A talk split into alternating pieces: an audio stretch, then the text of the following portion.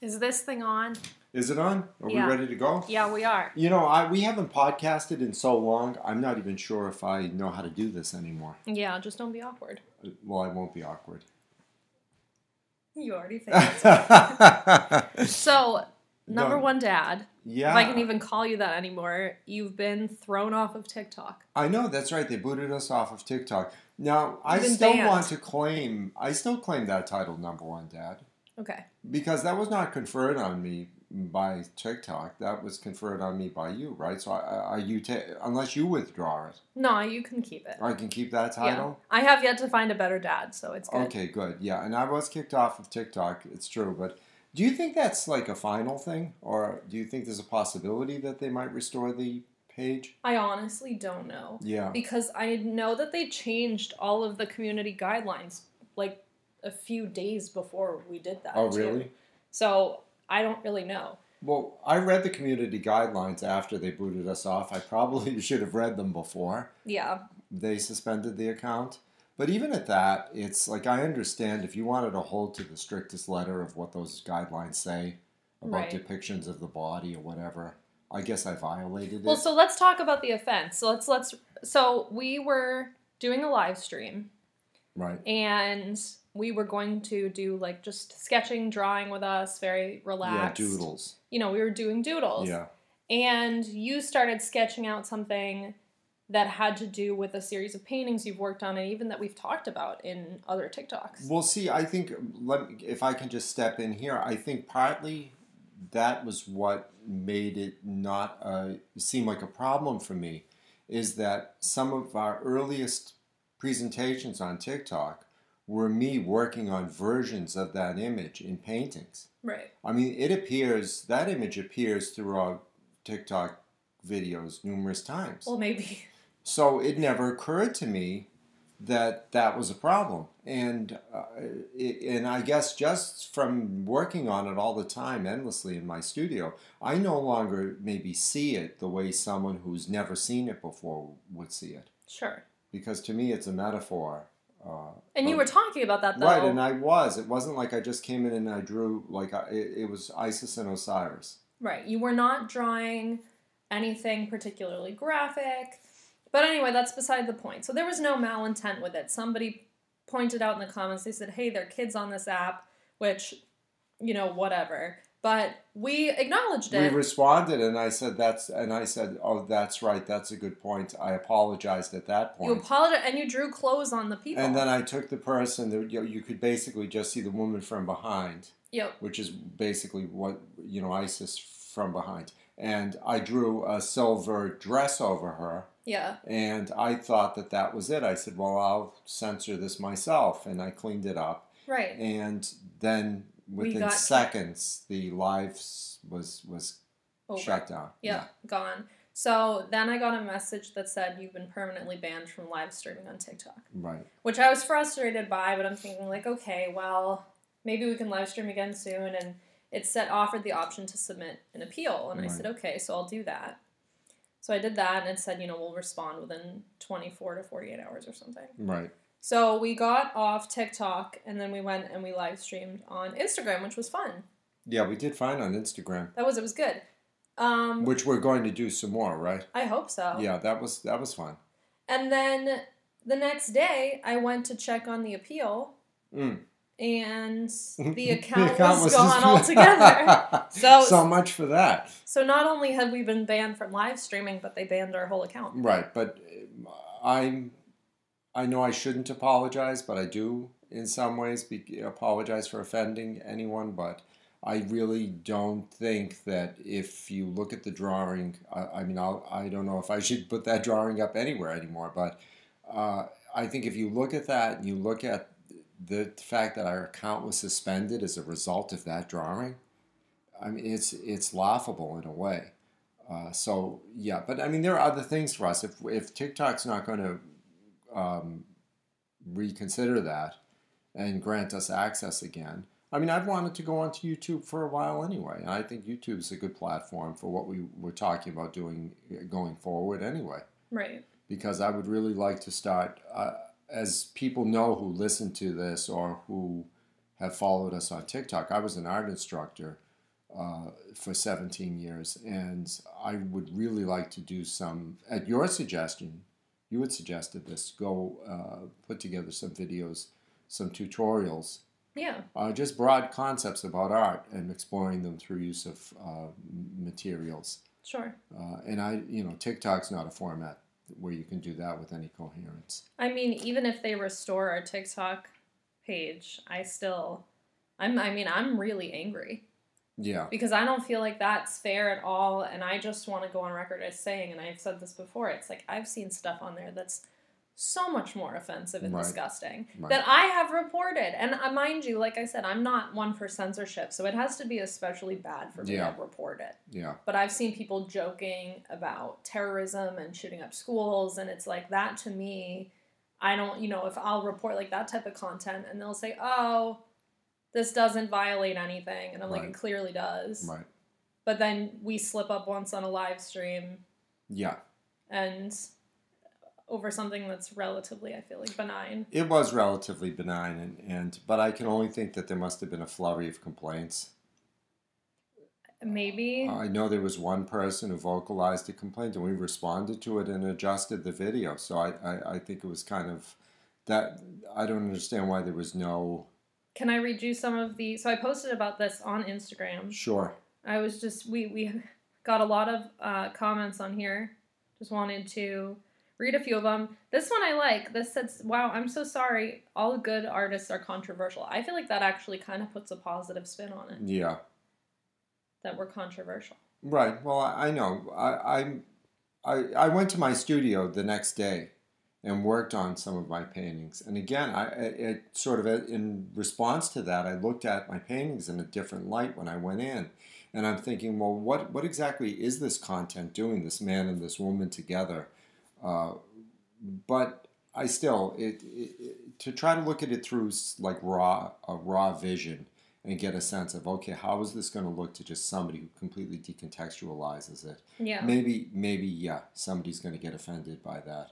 But at a certain point, it's like I was expressing the context while I went along and drew it, Right. and they still got offended. And uh, yeah, that's why I guess I'm not a fan of censorship. And as I've often said to you, if you go to the museum and you start going painting by painting and begin analyzing the lives of the artists Sure. or what's being depicted, Yeah. Everybody be canceled. someone's going to find something to object about virtually everything, I think. Yeah. Whether it's religious, political, wh- whatever, uh, someone's going to find something to object. And I think it's better to just put everything out there And let people decide. and let us all decide what we want to look at and what we don't want to look at. And maybe that was the point of the TikTok live stream controversy that we generated. Maybe people felt like we weren't giving them a choice. I like the guy who said "worst day of my life." Yeah, I'm sorry, I interrupted you. Do you want to go on and read some more comments? No, it's okay. You know what I learned recently, though. If you want to talk about controversy, Yeah, Um, and I guess this kind of ties in with your Sophie Scholl stuff a little bit because it's Yeah.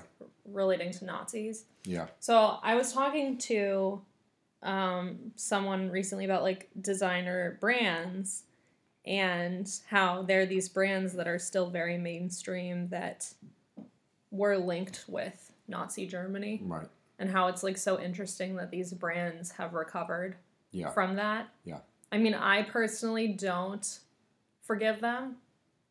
Right. I will not be shopping at Hugo Boss or Volkswagen. I don't think I'll get a Volkswagen, which is actually kind of too bad because the You like the car? the well they made like a convertible version of the Beetle that's pretty Yeah. pretty cool looking, but Yeah, I think I've seen those. yeah.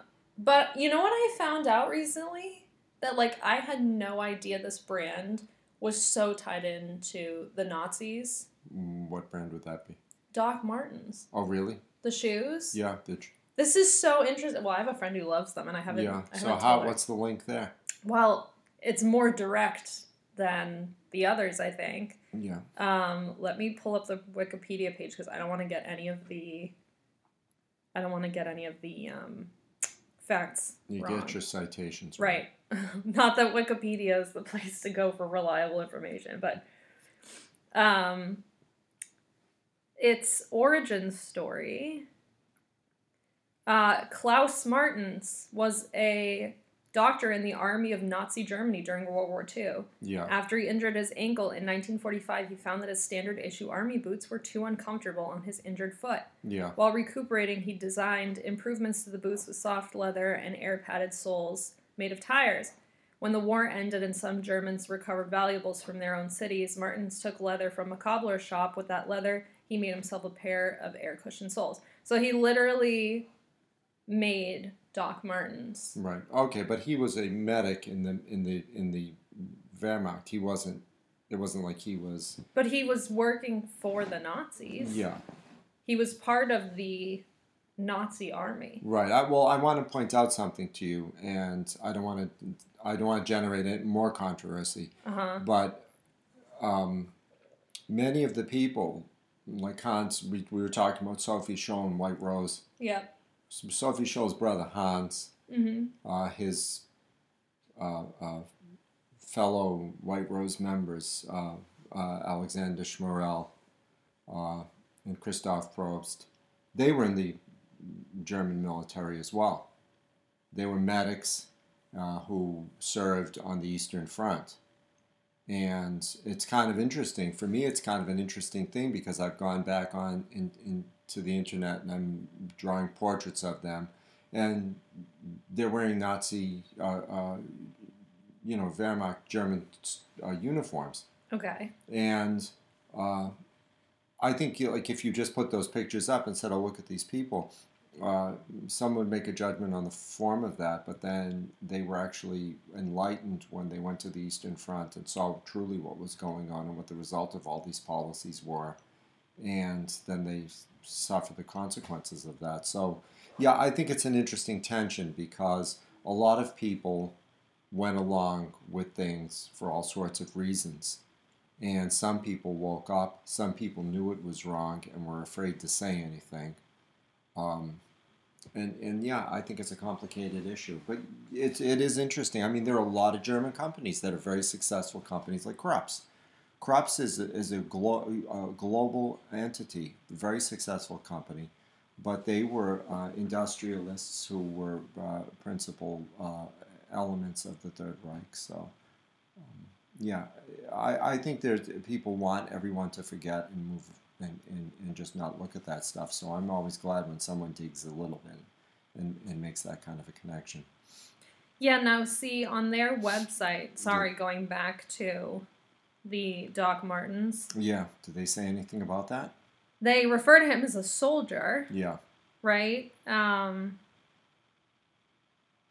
but they don't make any mention of the connection to the Nazis. They just say he was a soldier. soldier. Yeah, So, yeah, they're clearly not. I actually really don't like when brands like won't acknowledge their problematic past. right. I'd rather have just honesty and then let people make the decision. But again, it's it's going to raise a debate. Do you want to? Are people going to hold that against the company because the founder of the company was a medic in the because that's what he was, right? A medic in the German army. Without any warning or intent, Dr. Martens were suddenly picked up by early multicultural, ska loving skinheads Oh, really? who proudly, cha- yeah, well, because people who are like Yeah. Well, white supremacists were into the shoes in the 60s and 70s. yeah. It's um it's crazy. I mean, now I think it's not like that quite as much, but so, you know, I mean, I have I see other brands though like when I went to the Coca-Cola Museum in Atlanta, Yeah. um which was an interesting experience. But it was kind of funny that they wipe anything unsavory About their from past. all of their history and their past. And it's just kind of interesting because the fact that cocaine was originally in Coca Cola is Right. such an integral part. Like, that's where the coca Right. came from. Well, it was a double right? hit because you got caffeine and coke. Right. Yeah. But it was like, from what I understand, it was a pretty negligible amount of cocaine Right, but that it they was. put in it. I think it, you could feel the effects of it. Well, regardless, you will not find that piece of information anywhere in the Coca Cola museum. And they have rooms, and you're watching videos and seeing all this stuff about the history and how it was made and the original recipe. And they just have completely erased that little fact. Well, but see again, it's like contextualization is important because in that time period, I don't know exactly when Coca-Cola was founded and, and, and produced. But people had looked at cocaine as, as being a, a potential miracle drug. It was Right. going to cure all sorts of Cough things. syrup, all sorts Right. Freud was into Or no, cough syrup was opiates. Yeah, there were a lot of opiates and cough syrup. I mean, you to, even as we've talked about, when I was a child, you could still get over-the-counter opiates. But I think Sherlock Holmes uh, is depicted as uh, injecting a cocaine solution, right? Seven percent solution. That's the title of the book. It, it's actually the amount of cocaine that he was mixing into solution to inject, if I'm not mistaken. Hmm. Uh, I always thought when I was a kid, seven percent solution was the solution to the crime. and then I read the book, and Dr. Watson asked him what he was injecting, and he said that I think he said it's cocaine, uh, seven percent solution, Gotcha. because he used to do that when he was bored.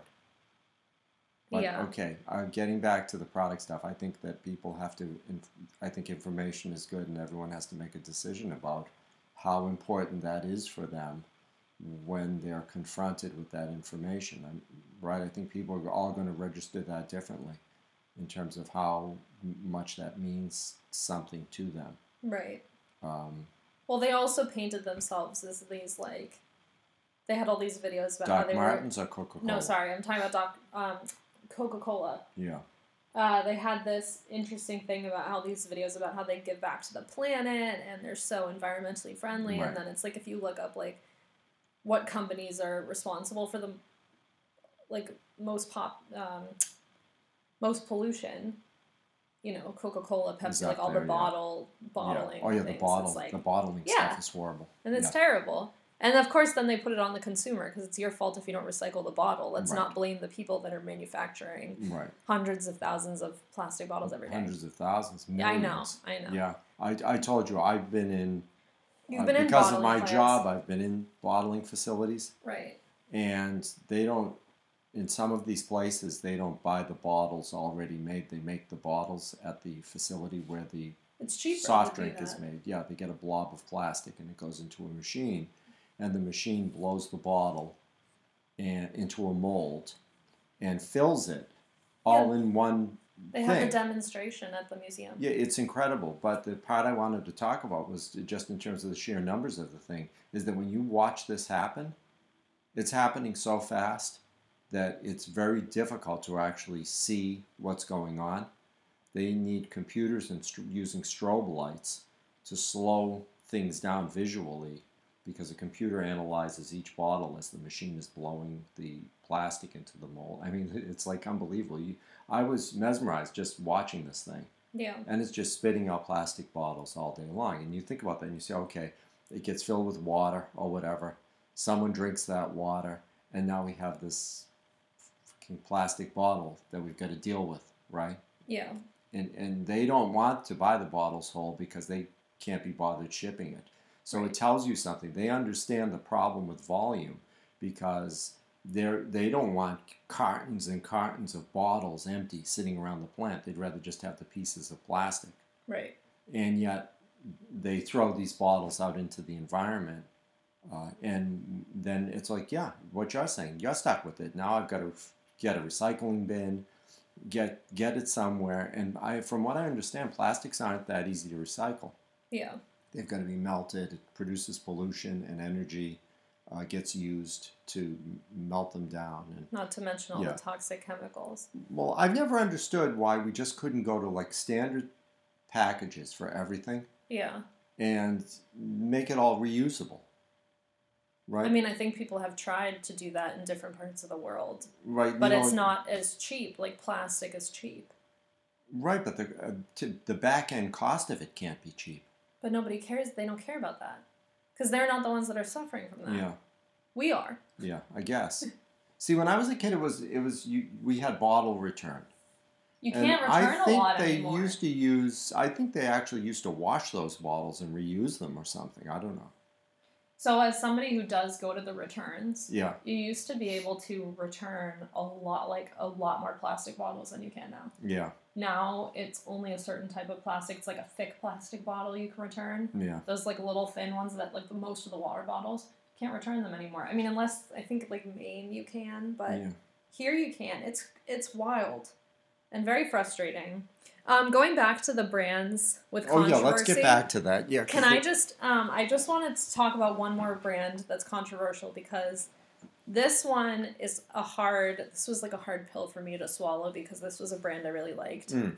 and I had no idea that there was controversy behind Okay, it. Okay, go ahead. So, and I've told you about this before, but the tea, Which one? The Sleepy Time? The company that makes the Sleepy Time. Yeah, I don't drink the? Sleepy Time tea, but it's Celestial Seasonings. Yeah, what's up with that?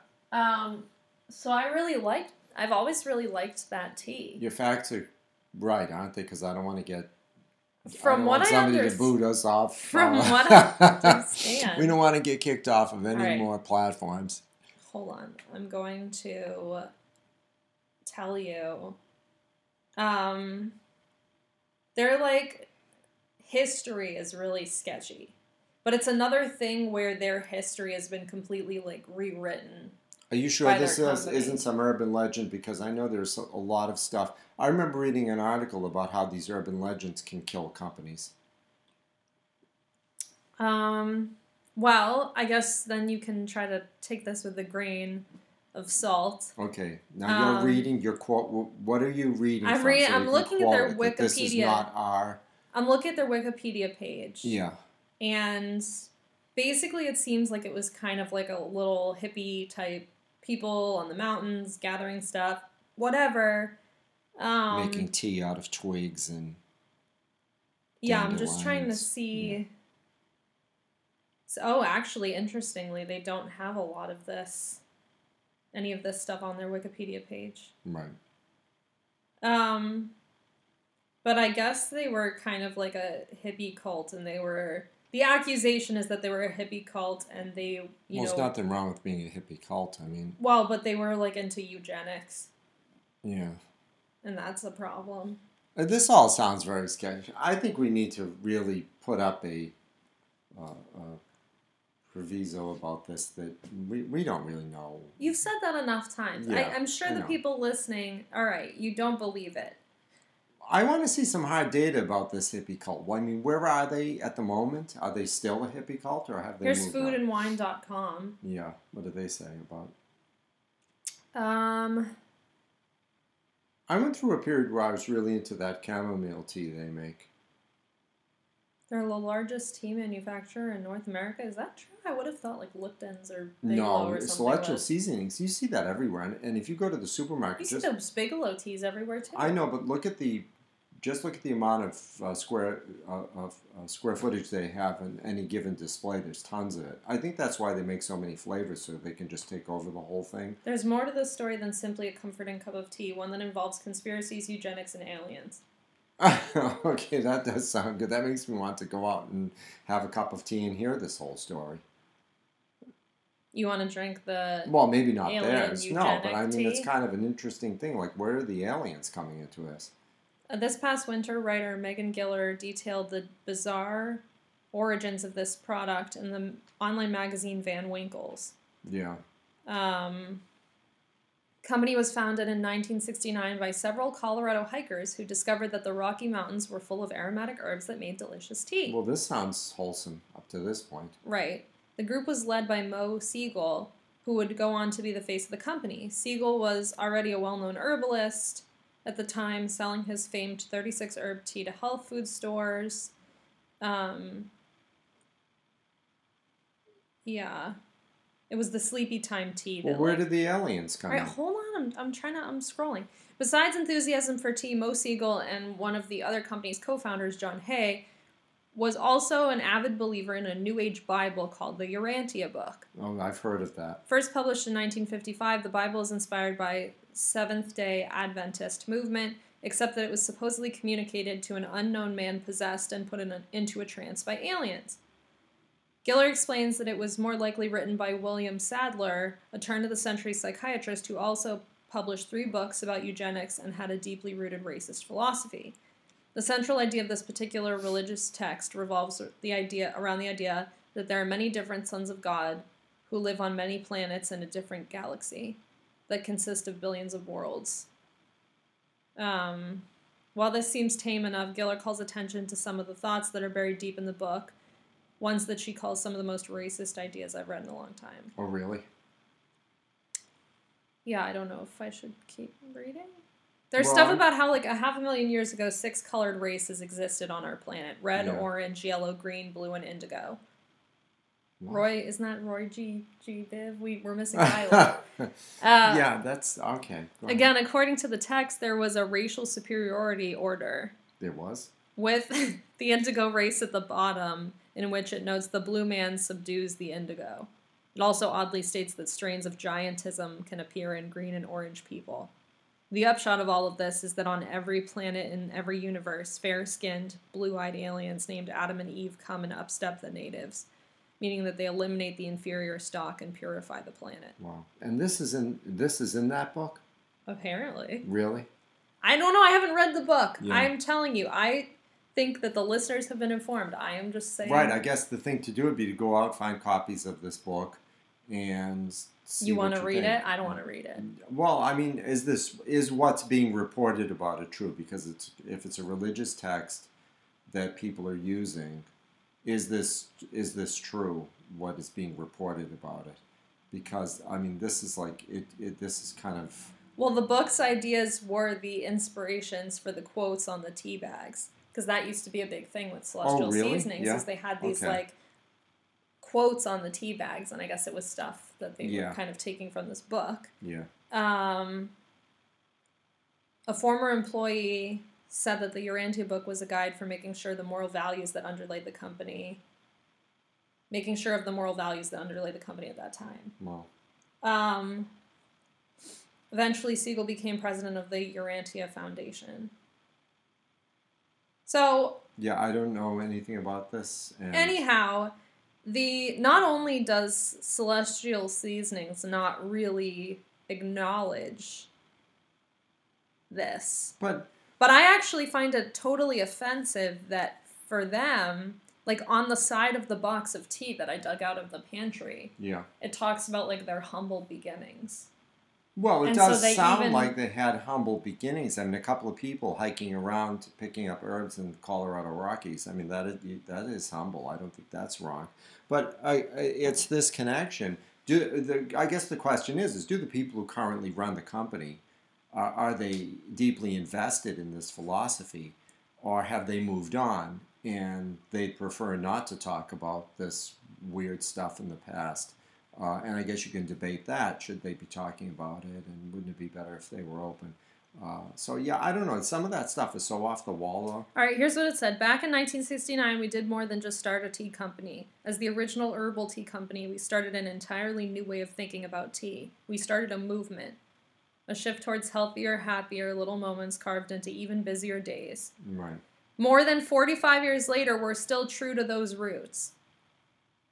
Okay, we believe our about- delicious teas improve people's lives. But blah, they're blah, not blah. saying we can't. We we're following the philosophy of aliens from another galaxy. No, but they have a whole who have a racial superiority uh, uh, uh, schema. Right, but they have a whole section about our history. Right. And here's like a whole webpage. I'm showing it to you now. Do you see all this writing? No, and there is nothing about that. And there's yeah. absolutely nothing about all of the racism. Right. So I just personally feel like I would have more respect for this company if they were like, yeah, you know what, this hippie guy was crazy, and but Kraft acquired the company, Oh, and Kraft we it now. they do, I think, Yeah. and we don't, you know, But once you get subscribe absorbed by those giant companies, they vacuum clean everything. I know. I just, a I don't I don't like that. I feel like that's problematic. Right. I think that this is connected to our society. This like message as a whole Right. is to erase problematic things doesn't fix any problems. I think it's best to Well, acknowledge I, them. there, I'm going to agree with you 100% that not dealing with things is is not pretending something didn't happen. And I think it's one of the biggest challenges all of us have to get through. You know, I'm talking all of us. It, it it's this idea that well, if I just kind of deny it or I don't look at it, uh, it's didn't happen. And I think the response from some of us is that, and I think it's a common response. It's like, oh, why do you have to go and ruin that? Right? Somebody like points something out about something that is part of our history or some cherished idea that you have.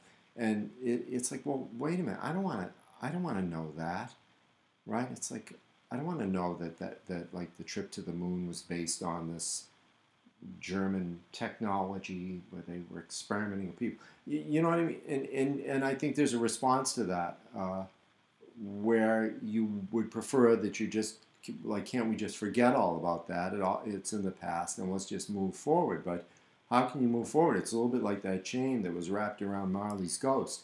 You're not getting rid of that. You know what I mean? Every time you do something, you add to that chain and you're dragging it. And I think as a society, we drag this big thing behind us with all this crap on it, and we're trying to pretend we're not tethered to it.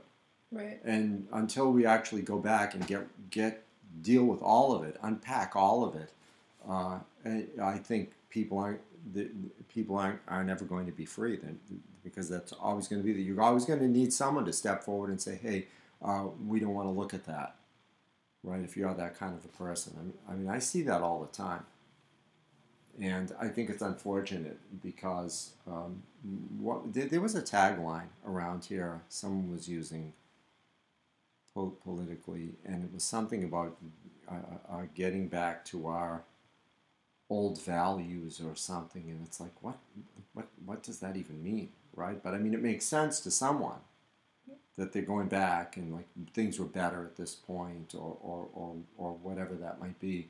But it's presuming a lot to, to think that it was be- better for everybody, or, or sure that at least that's my, my sense of it. And I, I'm it's like when we generated this little controversy with Dr. Seuss. Right. Right. Now I didn't really know a lot about that, and we were talking about Dr. Seuss. Right. And then we looked up some of that stuff and saw that. It's very it was disturbing. Like, oh, oh my, geez, you know, it's like what?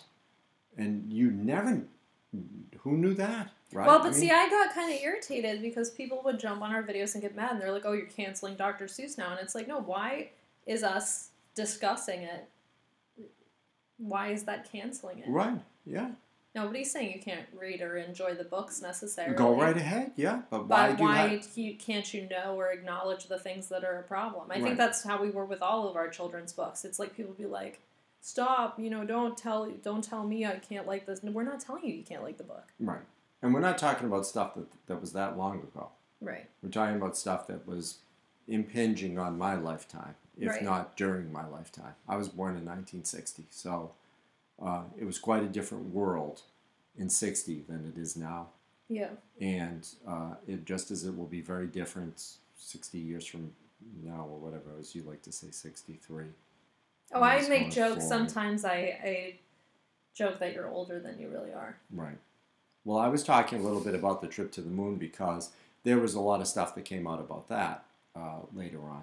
You know, Yeah. these German rocket scientists and some of these uh, physicists who came to this country, and how readily people could be forgiven for all sorts of awful things if they had something useful to give you. Yeah. You know, well, it's okay, we'll clean up your past and you come and get U.S. citizenship and help us build these rockets. Right. Uh, and then we knew nothing about that when I was a kid. Uh, you'd see people like Dr. Werner von Braun. He'd be on the Disney show, yeah. explaining to Walt how we were going to the moon, and uh, then you learned, oh well, they were there was this. He was the chief rocket scientist, and there was this rocket plant. I think it was called Peenemünde, uh, and they used slave labor there. They basically worked people till they died, building rockets. And the response to that, oh well, he didn't know anything about that. He had no part of that. Uh, and it's okay. Well, wait a minute. Uh, he he knew nothing Right. about any of this Right. and it's a and and so at the beginning maybe you want to believe that and and then but then how much how credible are these stories and and then you look and say yeah they, they just like cleaned up this guy's past because he was important to them in terms of what he knew uh, same thing with Speer the architect uh, he apparently knew little about what was going but how can you be meeting with these people you know he was one of Hitler's inner circle how do you know not know what's going on Right. right and it starts to stretch that but enough people want to believe it that, it, that those types of things that those types of things can persist i think So yeah, I'm I'm for, as you know, quest, question everything. It's it's the it's the best thing to do. What else do you want to talk about? Nothing. I feel like we kind of brought this full circle Yeah, we did. because we started by talking about how we were banned and canceled, and then we talked about all the other stuff that was canceled.